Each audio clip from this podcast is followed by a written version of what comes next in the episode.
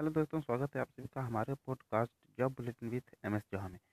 आज मैं आपको बता रहा हूँ, Bihar B C E C E अमीन एडमिट कार्ड 2020 के बारे में। तो दोस्तों, जैसे कि आप जानते हैं कि बी सी ई सी ई बोर्ड ने 2019 में अमीन के लिए फॉर्म फिलअप करवाए थे।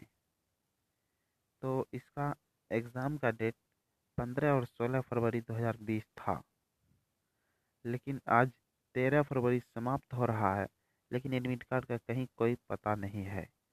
तो मैं आपको बता देता हूँ कि वो एग्ज़ाम का डेट कोई फाइनल नहीं था, वो एक प्रस्तावित तिथि था। वो आगे पीछे हो सकता है, इसलिए आप निश्चिंत रहें एग्ज़ाम का डेट बढ़ेगा और आपका एडमिट कार्ड भी सही समय पर आ जाएगा। इसमें चिंता करने वाली कोई बात नहीं है। एग्ज़ाम की डेट ज़रूर बढ़ेगी और कम से कम पाँच दिन पहले एडमिट कार्ड आपके पास होगा, ताकि आप सही सलामत सेंटर तक पहुँच सकें। धन्यवाद।